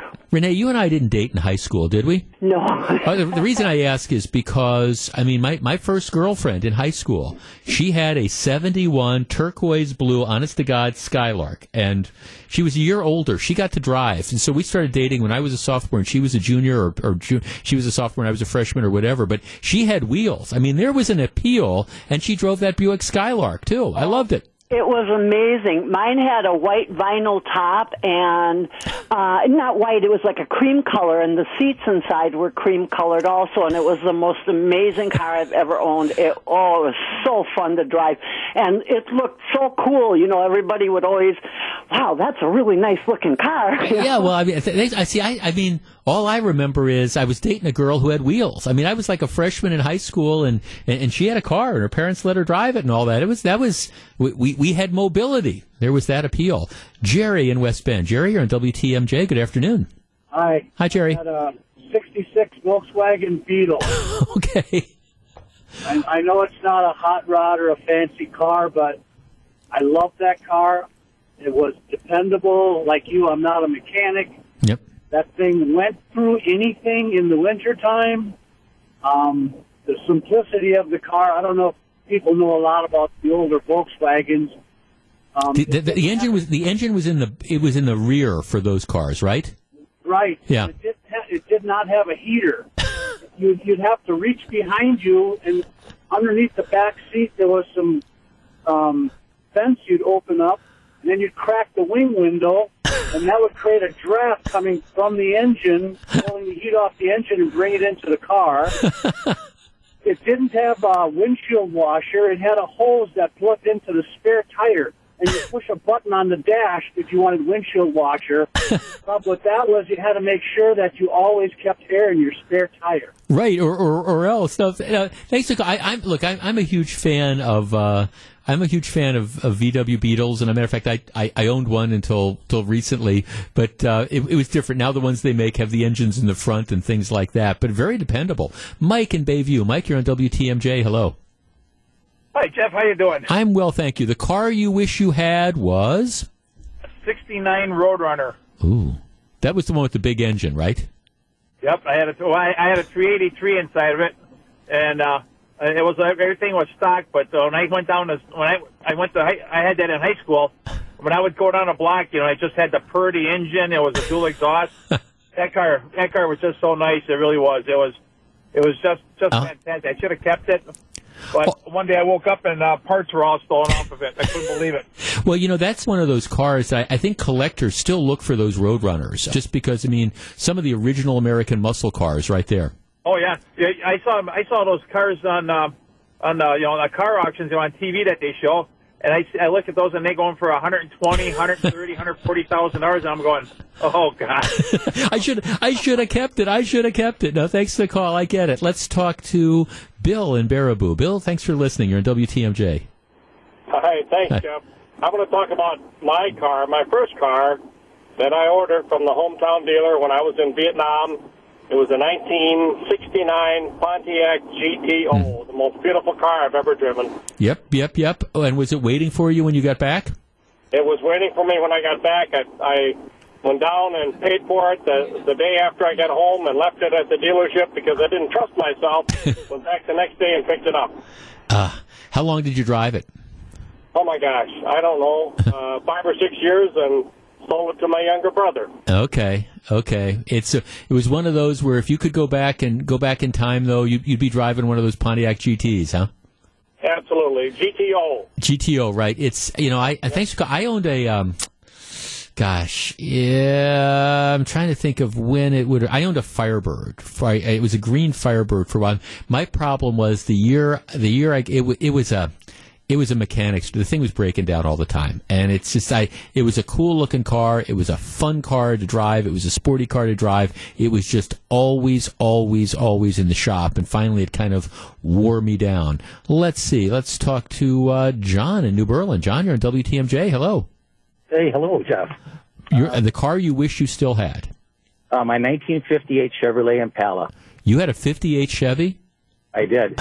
wow. I bought it in 1967 from uh, a friend of mine who got it from a school teacher that was trying to repair it and couldn't get it fixed. He had some problems with the lifters. However, I got it fixed. I paid $75 for it. now, what's unique about this car is, you remember Impala was the first year that came out in 1958. It was kind of their starship car. Okay. You know, full power, power brakes, power steering, power windows, a big V8 engine, automatic transmission. That was kind of the norm for that car. Mm-hmm. This car had no power steering, no power brakes, no power windows, a straight six cylinder, three on the tree overdrive. Okay. So it was very rare. Yeah. Huh. But it was, I drove it for about a year and a half and I didn't have to put a lot of money into it at all. So I think I maybe had 150 bucks invested in it with the purchase of the car. Oh, oh, and you had a lot of fun. Now, they, I mean, they, they're the, like the okay, you're 58 Chevys, very, very cool. And see, uh, you, when you say things like you're talking about now with, with that, with like no power steering and no power brakes and no power windows, people nowadays look and say, "What do you mean? They really sold cars like that?" Yeah, and it's this is the time way before Al Gore invented the internet, where they actually had televisions that were still black and white. Let's talk to Tony in Sussex. Tony, you're on WTMJ. Hello. Hi. Okay, the car you wish you still had was? My 1972 Lincoln Continental Mark IV. Okay, a big one, a big cruising car. Yes, sir. I bought it in 1989. Me and my uh, my friend, we took a trip up to Blackville because I was seeing if I was going to go up there and play football. On the way back, we saw the car. It was in a lot being sold for like fifteen hundred dollars. I talked her down to like five hundred, and drove it home that day. Oh, and you must have been styling in that car, I can imagine. You have no idea. I'm like, I love that car, but I only had it for like two and a half months because I allowed my brother to drive it for less than one day. He managed to take it out one day and wreck the entire front end. See that you, you, you trusted your brother. Thanks for going. you screwed up. You trusted your brother. A car I wish I still had. Um, I had a Honda Prelude. It was like a 1984, maybe it was like a 1984 Honda Prelude. A little car, but it was stylish. It was fun. I liked it. Honda changed the Prelude, ended up you know killing the model and stuff. But I love that Honda Prelude. Um, I kind of like the car I've got right now too. Music mogul Kanye West gets on the Wisconsin ballot. Now, Eric Bilstead, what would you say Kanye West is most famous for? Well, he he does have some good records, but a lot of people now know him as a a rapper who's married to uh, Mrs. Kardashian. Kim Card, right? He is Mr. Kim Kardashian. A- a- absolutely. That that I think is right. He, he's very successful, very very wealthy. But I, I think when you say Kanye West to most people, it's you think, oh, he's he's the guy that's married to Kim Kardashian Mm-hmm. and part of that just whole reality show world that's that, that's out there. Yep. Well, Kanye West wants to be the president. Well, I, I don't know if he really wants to be the president. Maybe it, it's just, again, that this great publicity stunt. But Kanye West is trying to get on the ballot. And if you haven't been following the story, it, it's kind of interesting here. Now, keep in mind, Donald Trump won Wisconsin last time around by like 22,000 votes. So that in a, in a state where you know you're, you're going to have well over a million votes cast, that that's a very very small margin. So if we were to assume, and I'm not saying I necessarily buy this, but if we're to assume that Wisconsin is going to be as close in 2020 as it was in 2016, any anything can really have an impact on on the ballot. So Kanye West, for reasons that are still a little bit unclear, he's he's running for president. To get on the ballot in Wisconsin to be president, you need 2,000 signatures. You, so you have to have 2,000 people that say, I, I, support this. All right? So that's the background. Um, as it turns out, you had Republican operatives who were helping get signatures to get Kanye West on the Wisconsin ballot. Now, why? Well, the, well, the answer is obvious because I don't know if it's correct thinking, but the thinking is, gee, Kanye West, if he's on the ballot, there might be some people who would otherwise vote for Joe Biden who will vote for Kanye West. Now, I, I don't, I don't know. Again, that might be overthinking this, but that might be like too clever by half. But all right, that's kind of what the thinking is going on. But again, keep in mind, in an election where President Trump won last time by 22,000 votes, if you I don't know, get 20,000 people or more who vote for Kanye West instead of Joe Biden. Theoretically, that, that could have an impact. Again, I, am not saying I buy into this, but this is the thinking. So you have Republican operatives who were helping get Kanye West on the ballot. The Democratic Party of Wisconsin does not want Kanye West on the ballot because they're worried that he's going to siphon some votes away from Joe Biden. So Republicans want him on the ballot. Democrats don't want him on the ballot which brings us to the State Elections Commission. Now, the laws in Wisconsin are, are extremely clear. Like I say, you need 2,000 valid signatures to get yourself on the ballot. In addition, those signatures under the law need to be turned in by 5 o'clock p.m. on, in what would have been last Tuesday. Okay, so, or the, the previous Tuesday. So that's it. They have to be in by Tuesday, at, by Tuesday a week ago, and they have to have 2,000 signatures. So that's kind of the, the story behind it. And there's been some there's been some thing of if they look through the ballot signatures, and this almost always happens, they find some signatures of Mickey Mouse and things like, like that. But what happens is, so the elections board, they review the signatures, and they turned in like 2,400 and some signatures, and even after striking the questionable ones, there's still more than 2,000 signatures valid that are there to get him on the ballot. Well, here's the problem. Like I say, the law says that the signatures need to be turned in by 5 o'clock p.m. We could go Tuesday. Well, in order to be in order to be counted. For reasons that still escape me, the people showed up at the courthouse to turn in the signatures, and they didn't get there until like a minute or two after five. Now, I, it, it's there, there's a little bit of an argument whether they got there at five o'clock and thirty seconds, or five o one, or five o eight, or whatever. But they, they didn't get there by five o'clock, and the law does say pretty clearly it has to be in by five o'clock. So now they have enough valid signatures to be on the ballot but they have failed to get there in a timely fashion based on, on this technicality. So what happened yesterday is the State Elections Commission staff, the, these are, are the bureaucrats, they issued a paper saying, we believe Kanye West should not be put on the ballot because of the failure to turn the signatures in by five o'clock.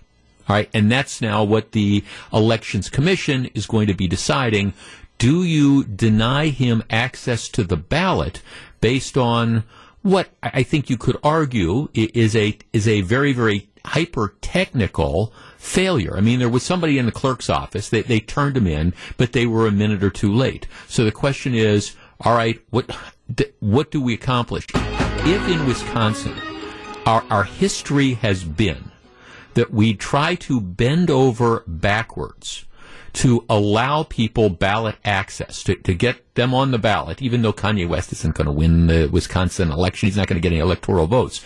But historically, in this state, we have bent over backwards to try to find ways to put people on, on the ballot if they have enough valid signatures. Now, you might remember earlier this year, two people running to be the uh, Milwaukee County executive got tossed off the ballot because they they failed to turn in enough valid signatures. If you remember, there, there's a rule that says that you can only circulate petition, you can only circulate signatures for one candidate, and these various candidates went out. They hired this outfit to go get signatures for them, and then the outfit went out and they, they used the same person to go get signatures for multiple candidates. So in that case, the, the law was that the, these signatures were not valid because the law says guy circulating them can only circulate petitions for one candidate, and all the other ones that get turned in are, are struck down. So even though the candidates did not know that the person they hired had gone out and had solicited signatures for other campaigns, the elections board said, okay, we can't let you on the ballot because this is a violation. And those signatures are not uh, we, we can't accept them. This, I think, is a closer call. And by the way, I don't have any problem with, with the law. I think it will be interesting to see what happens. And my comment on this is, first of all, again, I, I, the Democrats, like I say, they're the ones that filed the complaint saying it was a couple minutes late, so you shouldn't let him on the ballot. This, again, it is a technicality. And I guess the question to me becomes how significant is this technicality? But here's the thing, and this is where the precedent is. Like I say, the, the tradition in Wisconsin has been that we bend over backwards to try to not use technicalities to keep people off, off the ballot.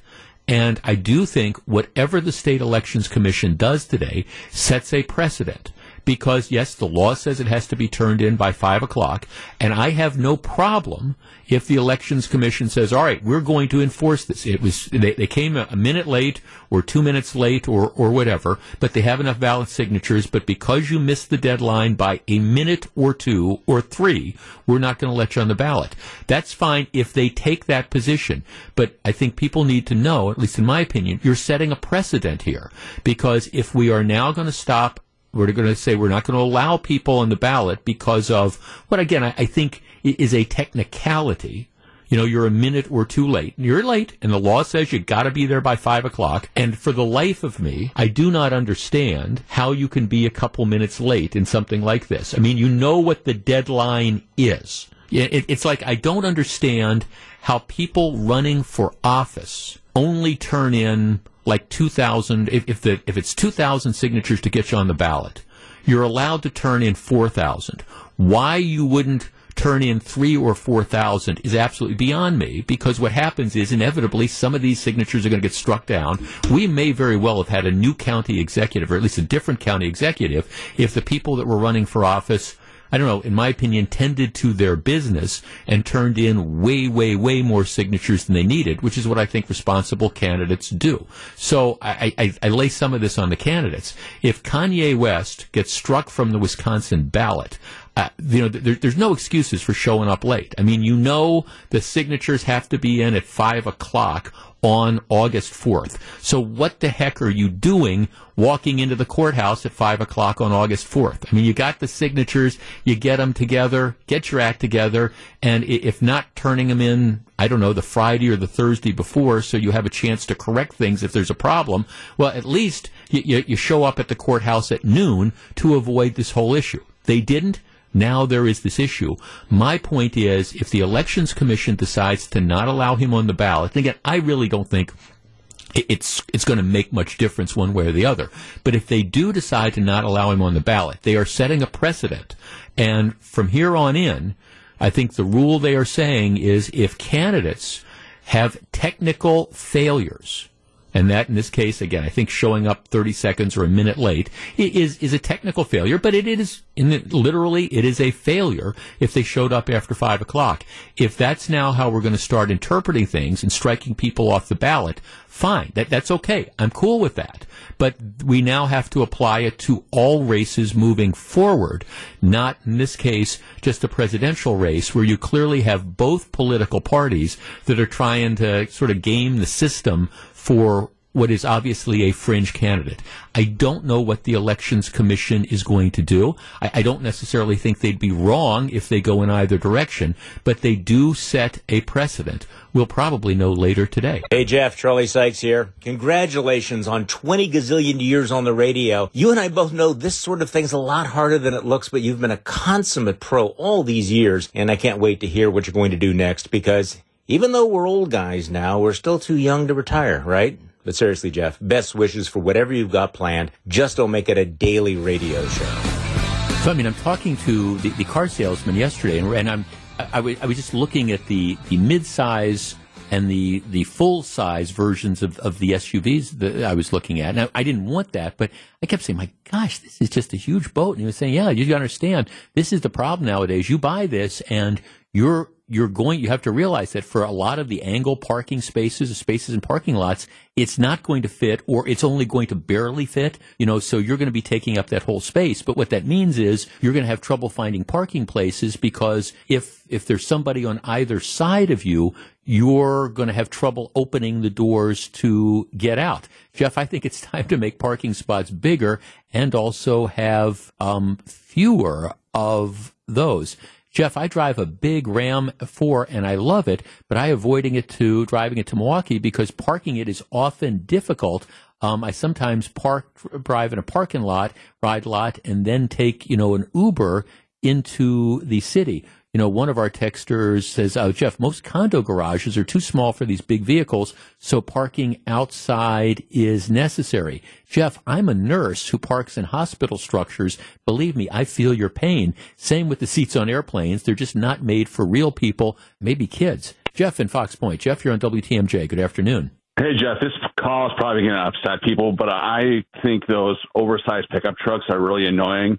We hmm. have two two of them in our underground parking garage at um at the apartment place where I live, and the trucks frequently like stick out in the aisle can and could easily get like get banged or cause mm-hmm. an accident. Yeah, and I do feel really sorry for the people who have to park next to them every day because they do have very little space and they can easily get door dings. And then the other thing that ticks me off is that when these big pickup trucks are out on the road, it seems like a lot of people don't know how to drive them because they're they're often veering into the next the yep. next lane when they shouldn't be. And then if they're stopped at like the median, the median, like people sometimes do, they often stick out in the lanes and obstruct traffic. And the other thing is that how many of these people actually have to carry big loads of hay around and really need need them? I I suspect that it's really just a trendy thing. Jeff, don't and, be a hater. Almost sort of like a country and western thing. Jeff, don't thanks. No, no, you thanks. Know, so, don't be a hater, man. That,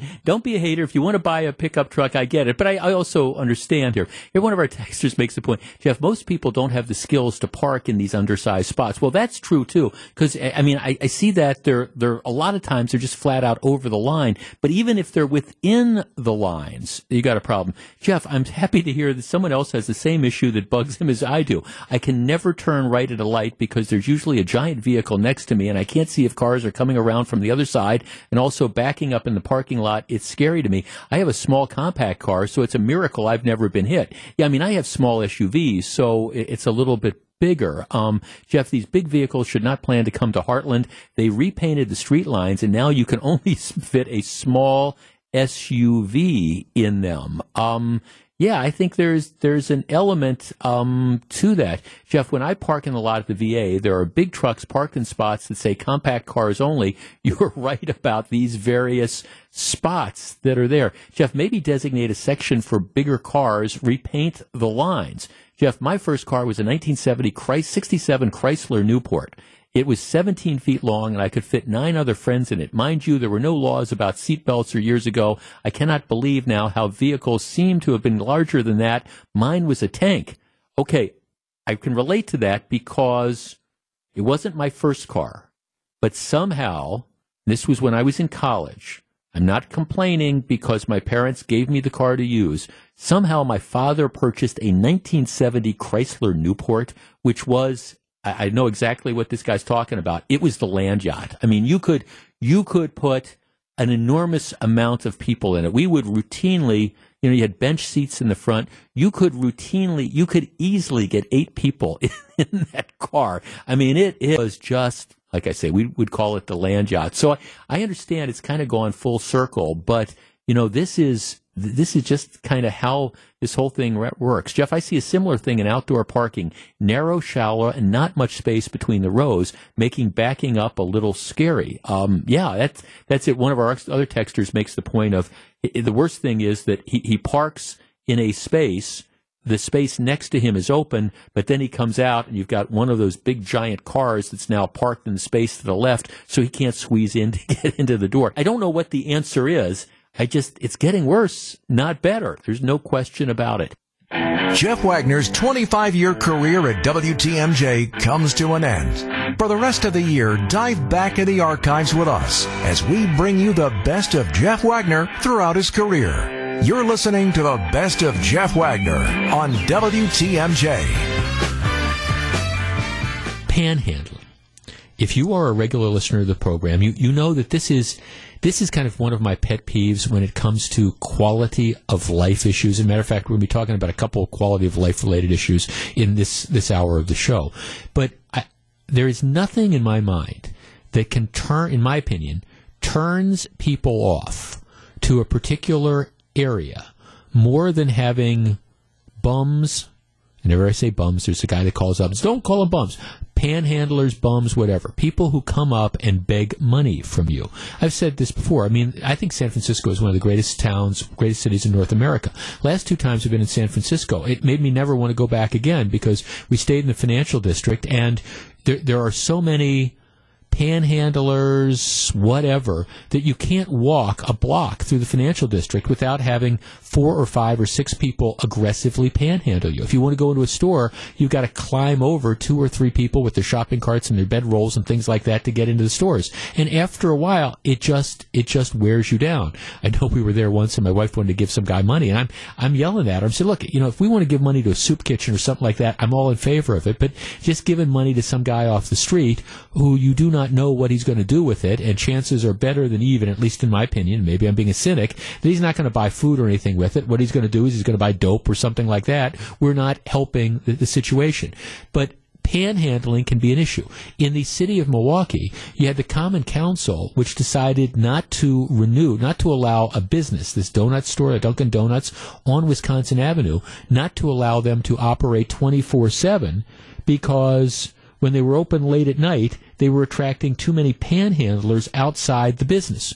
So what do we do is we say, okay, instead of dealing with the panhandlers, the bums, what we're going to do is we're going to say the business can't stay open. I mean, it just, which is to me a completely butt backwards way to deal with this. Well, in any event, um, at least some people in the city are, are concerned about this. Uh, Terry Witkowski, who is the chairman of the Public Safety Commission, he's one of the aldermen. You know, he said, "Look, we're we, we're having a problem." And I'm, I'm paraphrasing a little bit, but in Milwaukee, he says they're seeing a growing number of panhandlers including people standing at intersections near off ramps on medians asking for money. I watched one of these guys the other day walking walking essentially up the off ramp for one of the freeway things going you know there's a red light there's a stoplight at the base of the ramp. This guy was just in the street walking going car to car to car trying to beg money. And you know Witkowski says the problem is multidimensional but it's definitely get this, is the alderman, made worse by people giving the panhandlers easy money. He says money that most likely will be used for items that feed addiction. If we offer sensible alternative options and information about resources, we believe we can reduce the panhandling problem. And that is what this initiative that he wanted to start called Keep the Change is all about. This this initiative, Keep the Change, is designed to encourage people not to give the bums money. It it's doesn't it's not intended to encourage people not to make charitable donations or not to give money to the soup kitchens or the homeless shelters or whatever, but it's designed to encourage people don't give the homeless money. You are not helping them and you are, you know, maybe making the situation worse because if you've got somebody that's panhandling, you don't know what their real situation is, and you don't know that that money is going to be used for food or shelter. What you could be doing is simply it could be somebody who's just decided that this is their their industry, this is how they make money. I think there's some people like that that they don't pay taxes on, or you can have other people that you're giving them the money, and all they're going to do is turn around and buy heroin with it or buy methamphetamine or whatever, and you're just making the matter worse. So what what he wants to do is start this proposal. It's an informational campaign. Keep the change. Well, this morning it went before the Public Safety Committee. Uh, and again, the purpose is to you know, try to discourage people from giving money. And so far, the proposal is going nowhere. Nowhere. Alderman Milele Coggs questioned Witkowski about the costs of the city. Alderman Joe Davis said he couldn't support the proposal, adding that many panhandlers could be homeless people in crisis. And so his idea is let's let's just essentially, you know, do do nothing about this. Witkowski says panhandlers hurt business and that not everyone who panhandlers is panhandles is homeless. But you've got aldermen of Milwaukee Common Council who apparently don't see this as a problem and don't support an initiative like this. You might consider me to be some like hard-hearted, you know, conservative here, but the truth is, I do not think giving panhandlers money helps. I think in general it makes the situation worse, and I think anything the city could do to discourage this practice, whether it is arresting people who are walking in the street trying to beg money, or trying to educate people that if you want to give money, there's all sorts of great places you can give money that will make sure that your money is used properly.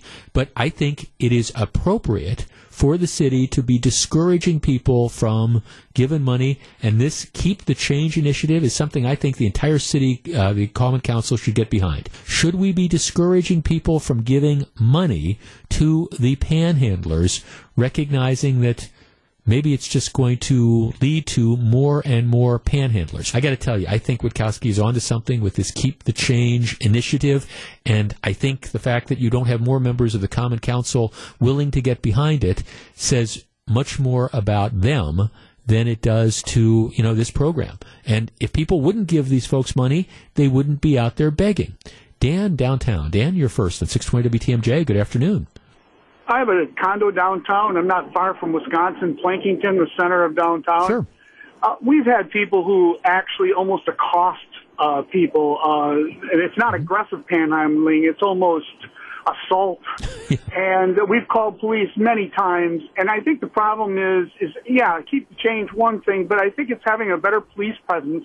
Having beat cops who know who these certain per- people are because we seem to have the same people showing up and the same problems. Right. So if you get to know who they are, then you can do some community policing, some intervention, get some other uh, other agencies involved with some of these people, so that otherwise you're scaring the people staying at the hotels and people are going to Riverside. It, it's not a good situation. Well, no, it, it's not. And and I mean, I understand some people might say, well, well, Dan, you know, what what's the big deal? These people are down on their luck. Well, maybe, maybe not. You don't know that. But the truth is, I mean, I don't think there's anything that, that kills an area faster. A crime number one, but number two is uh, the aggressive type of, of begging that you're talking about because people just say, I, you you you just say, I I, just, I don't want to be in that particular area. I'm not going to walk around the, the streets if I if I have to go through five or six bums every block. People aren't going to do that. Yeah, and we have people that actually will cross the street. I've seen young ladies leaving Riverside Theater, and instead of walking and laughing,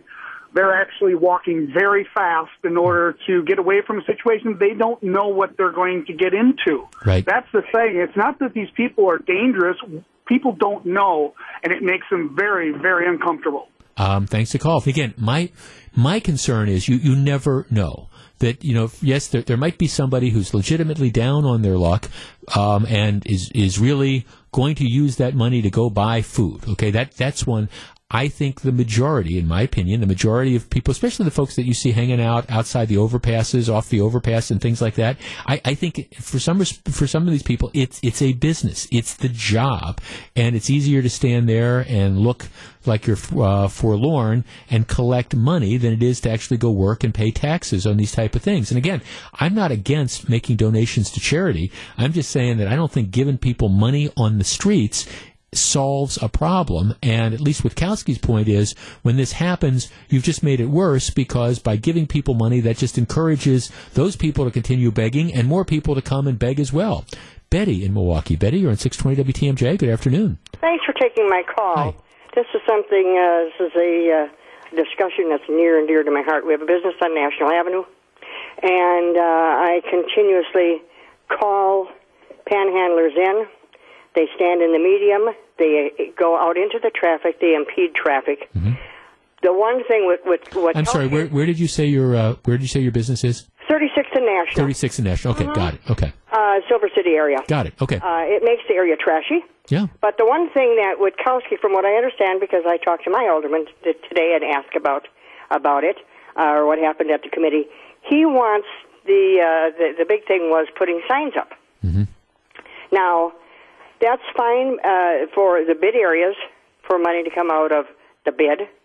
But what about what is it going to do? It's going to chase them, the the panhandlers, into the areas that don't have a bid. We don't have a bid over here. Right. So what you're you're saying is don't don't move the problem. If the problem is uh, if you've got a lot of panhandlers on 9th in Wisconsin outside the Dunkin' Donuts, the last thing you want them to do is be chased over to 36th and National. We have enough. We have enough trouble over here, but with without ha- having another area push them out of their area, and they're just going to go to someplace that they can do it. Now, Betty, Uh, some people might be listening to us saying, Wagner, Betty, you guys are overreacting to this. No, nobody, nobody's going to not shop at a particular store or not come into an area just because there's, you know, a handful of people begging money on the streets in front of the businesses. Well, you know what? Then they should come. I'd be more than welcome to. They would be more than welcome to come and stand and watch. Yeah. These people collect enough money to go over to the payphone and make their little call. I've seen them go around, meet on the corner, buy their drugs. Yeah. Uh, that it makes the area look trashy. Yeah. We want to. We're trying to build our area up, not knock it down. And this is just one thing. They have got to then make the ordinance. There is no panhandling. Right. We have enough programs. There's enough programs. There's enough giveaways of food. The churches, the many of the churches in the area give food. Get these people off the street. Somebody's going to get killed. Then what? Well, that you, you, Betty, you're, you're preaching. Thanks for the call. You're preaching to the choir because I mean, I see again wandering around the freeway off ramps. Okay, right. I work on Capitol Drive. It's Capitol and Humboldt. So the you got the freeway off ramp that's about two miles down the road from us um, on Green Bay and Capitol. And th- this is this is a very very busy intersection. You've got a ton of cars, and there are routinely you know, one or two, when I go that route, I, I see one or two Sometimes it's the same people, sometimes it's different people that are, are literally, when cars are stopped, they're wandering through the roads, they're going up to windows, they're begging money from people. And, you know, somebody, you're right, Betty, somebody is going to get hit and somebody's going to get killed. And then we're going to have this conversation, well, why did this happen? Or, okay, the, the- the other day, I'm I'm stopped getting off the freeway. There's a red light. The car in front of me stops at a green light because some bum has come out and is trying to solicit them. The car behind me almost slams into me because I've slammed on my brakes. I slam on my brakes so I don't hit the car. And it's like, okay, it's a green light. You know, it was a lady. Just go through the light. Okay, I'm sorry, you're not going to. St- I understand you want to give the person money, but for goodness sakes, you've almost caused a three car accident. So, very glad to have you with us. All right. The final Jeopardy answer is what is pickleball? The question? The question is what is the fastest growing sport in the United States currently? And the answer is what is pickleball? Um, if you if you haven't played, well, let me, let me just back up. Pickleball actually dates back to the 1960s, but what happened is its popularity just went through the roof during COVID as more people discovered the sport, which is often um, played outdoors. In 2021, they estimate that there were 4.8 million people who played pickleball. That's up 39% from 2019. And one of the things that's been going on is that it, to, to answer the demand for pickleball, what you have is that more residential communities are rushing to either build pickleball courts or to retrofit tennis courts to accommodate the influx of players. And the way it works is you could take a single tennis court and you can by by adding lines and nets, you, you can turn a single tennis court into four pickleball courts. That that's kind of how it works. And and you know, at one point in time, tennis was the rage. Not so much anymore. Now it it's it's pickleball. Now, if you haven't ever played pickleball, and I, I okay, I've got a I've got a pickleball racket, and I've got a paddle, I guess, and a pickleball itself is, is sort of like a wiffle ball, is how I would describe it.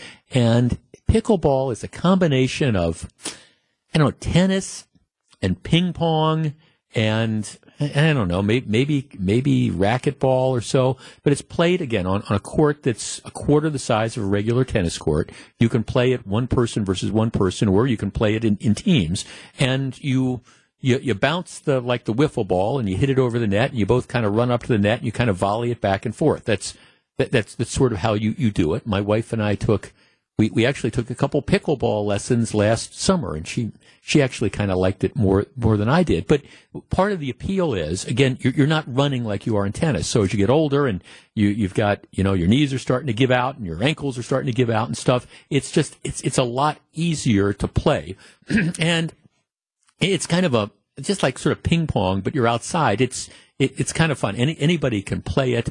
There, you don't have to cover a lot of ground. You just have to have the reflexes enough to kind of bang this thing, you know, back and forth. You don't spend a lot of time, you know, like tennis sometimes, you know, chasing courts. Hey, go throw me the ball from two courts over. And it has become incredibly, incredibly popular. Now, the problem, to the extent there's a problem with pickleball, is twofold.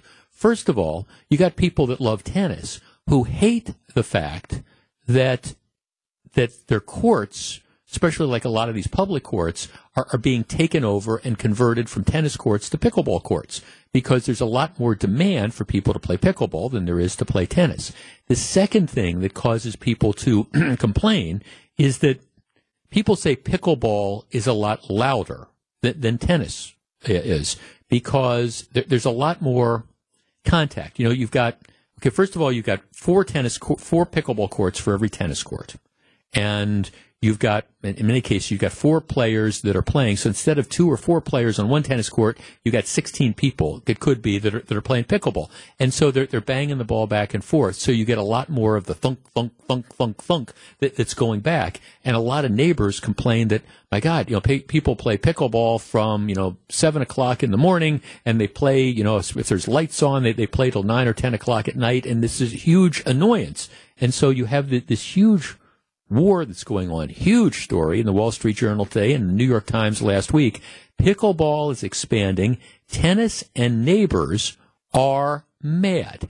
Now, like I say, I, I stopped playing tennis a long time ago.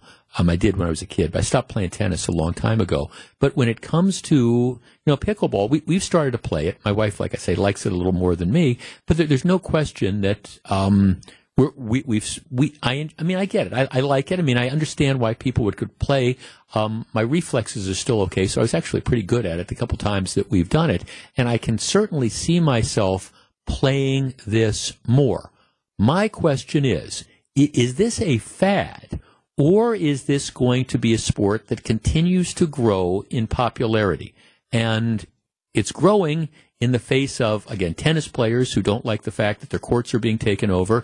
And it's growing in the face of lots of like neighbors in some of these communities that object to the fact that you're getting the noise all in all. Is pickleball, pickleball a fad or is this here to stay? For a variety of reasons that we're going to get into, I don't think this is a fad. I, I think, and I have seen fads, but I think this is something that while while people still get injured playing pickleball, there's no question. A lot of people like try to back up and they fall, but I think this is I think this is kind of the way of the future because as people age, this is a way that you can continue to engage in an outdoor quote unquote sport, um, but it's it's a lot easier on the body in most cases than tennis is. So pickle pickleball players, is this is this for real? or are we looking at a fad? This is the best of Jeff Wagner, highlighting the best moments of a 25 year career on WTMJ.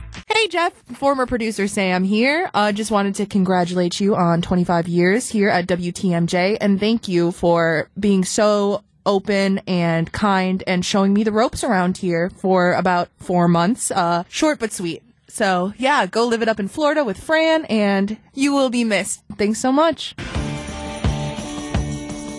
Three people are asking me, where does the name pickleball come from? Okay, well, it, it, there is a controversy in this.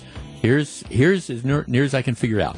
In the summer of 1965, pickleball was founded by Joel Pritchard, Bill Bell, and Barney McCallum on Bainbridge Island, Washington.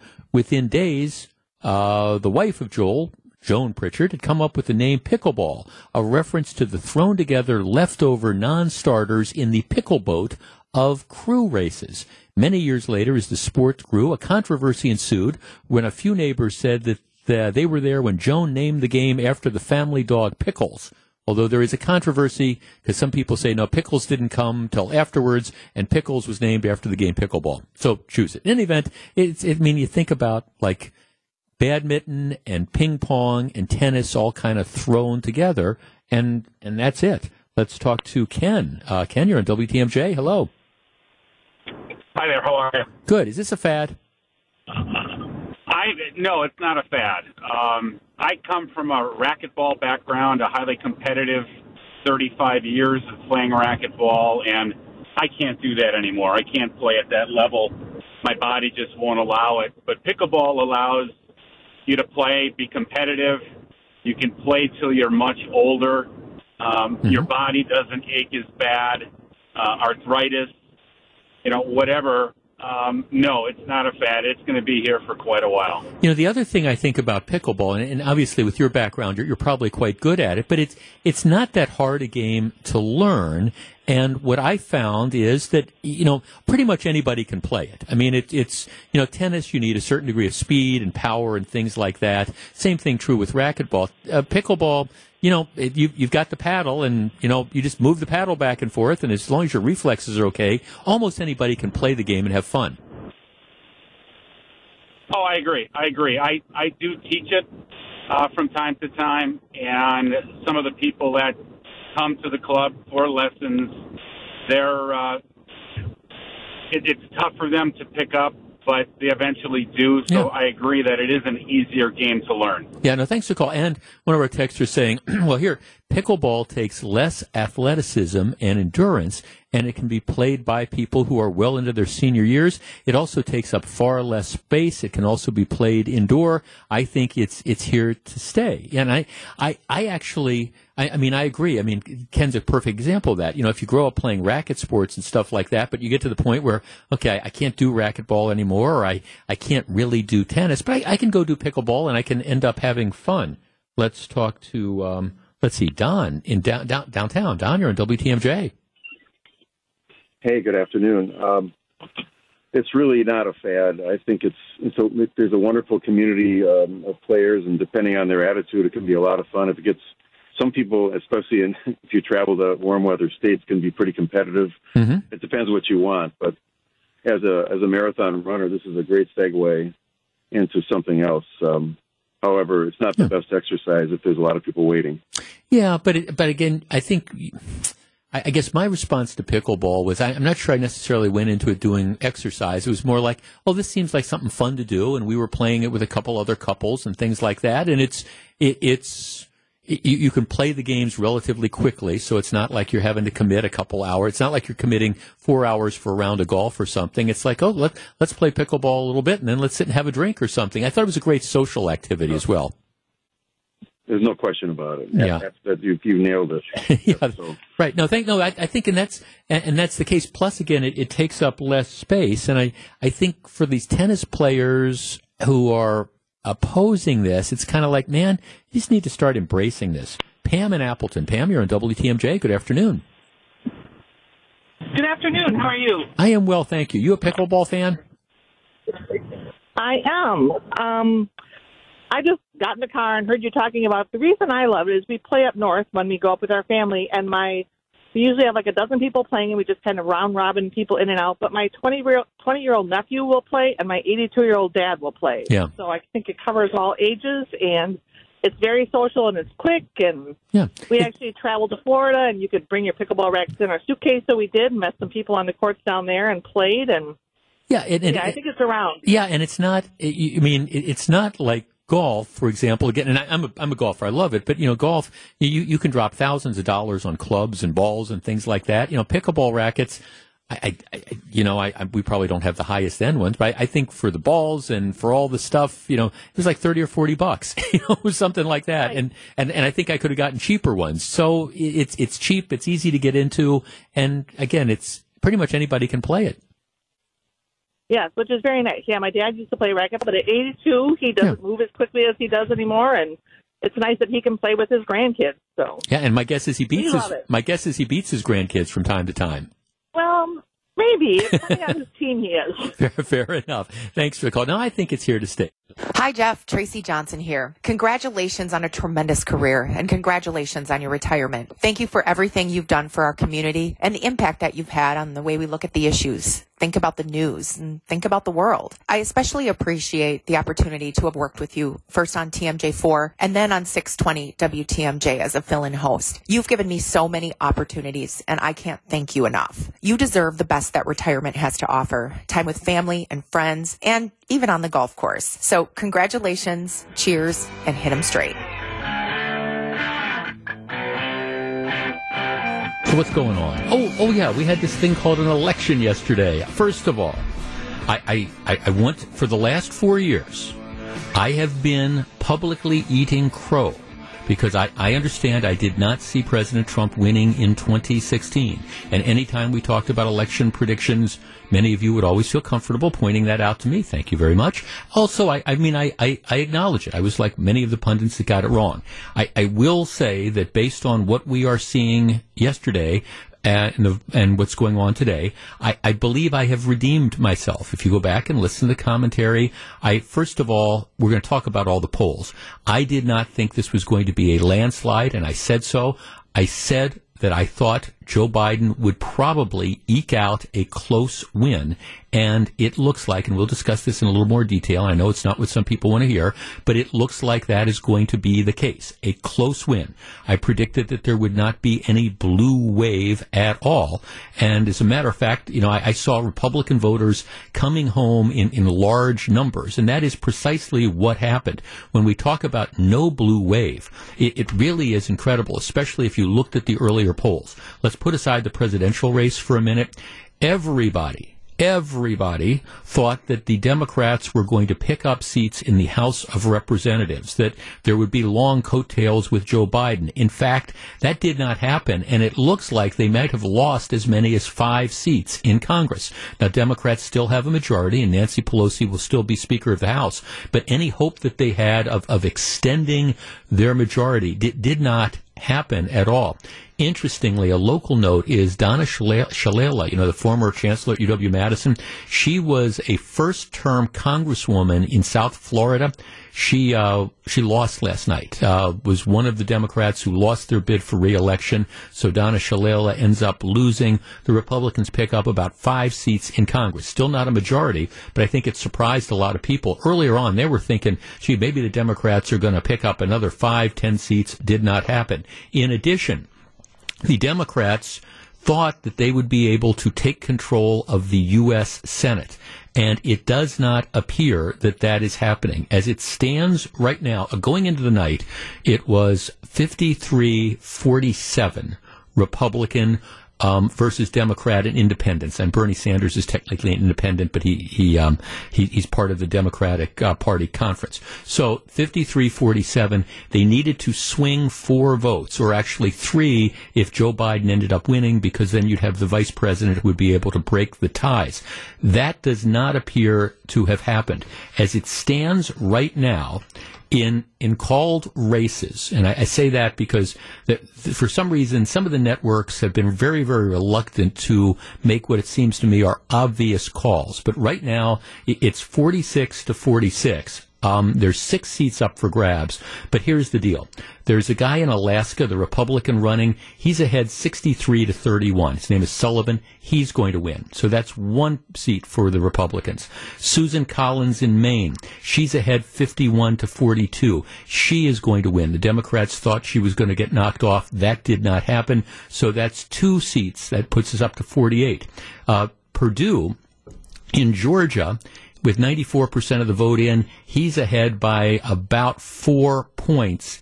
He is, in all likelihood, going to win. The only thing that would screw that up would be if, if somehow he dropped below 50% and there'd have to be a runoff, in which case he'd win. But he's going to pick that seat up.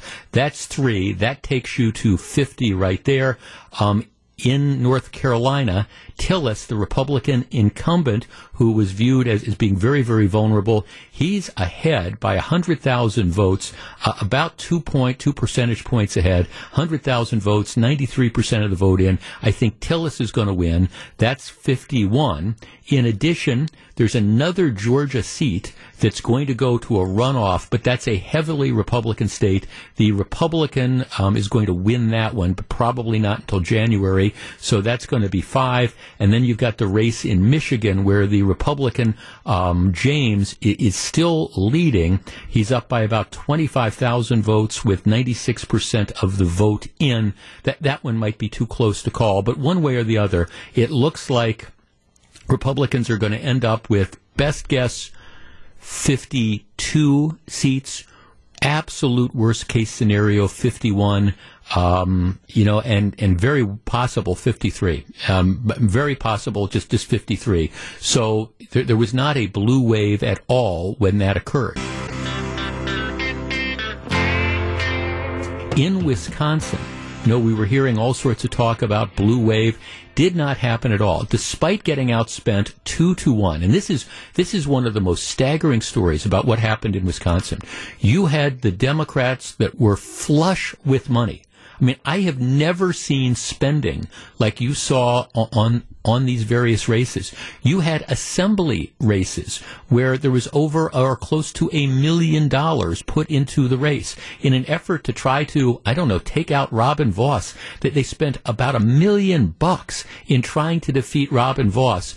Okay, two years ago, he won 60 40 this year, after having about a million dollars spent against him, he wins 58-42. I mean, it's just, it, it, was amazing how much money was thrown around.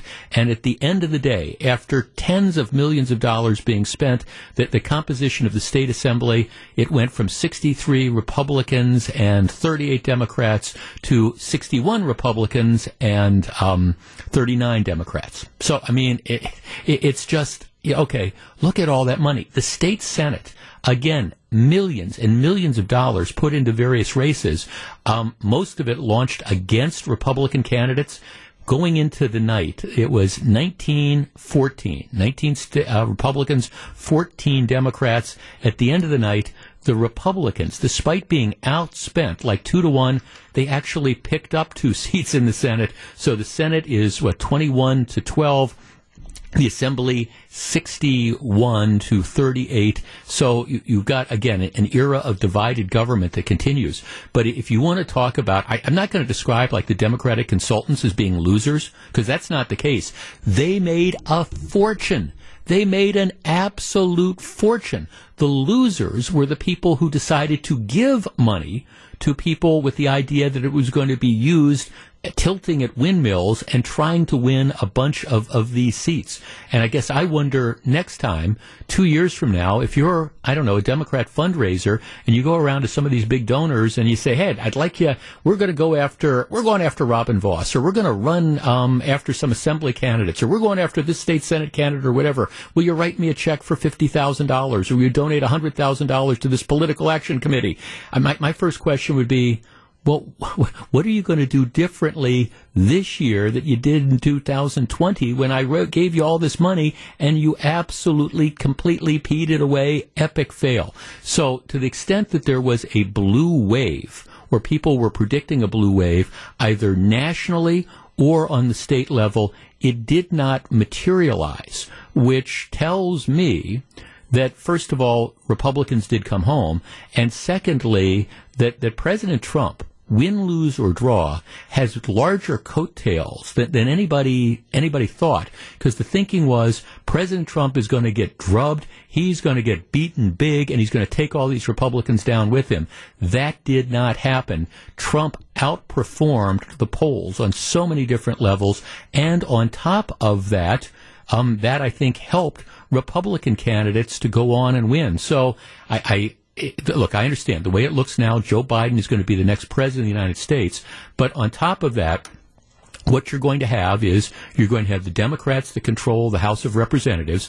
You're going to have the Republicans that control the U.S. Senate. And again, it, it, I don't know if it's going to be 51 or 52 or 53, but as I've been saying for the last week or so, in some respects, that might be the best news at all for Joe Biden if Joe Biden becomes president. Why are you saying that, Jeff? Well, it, it, it's simple.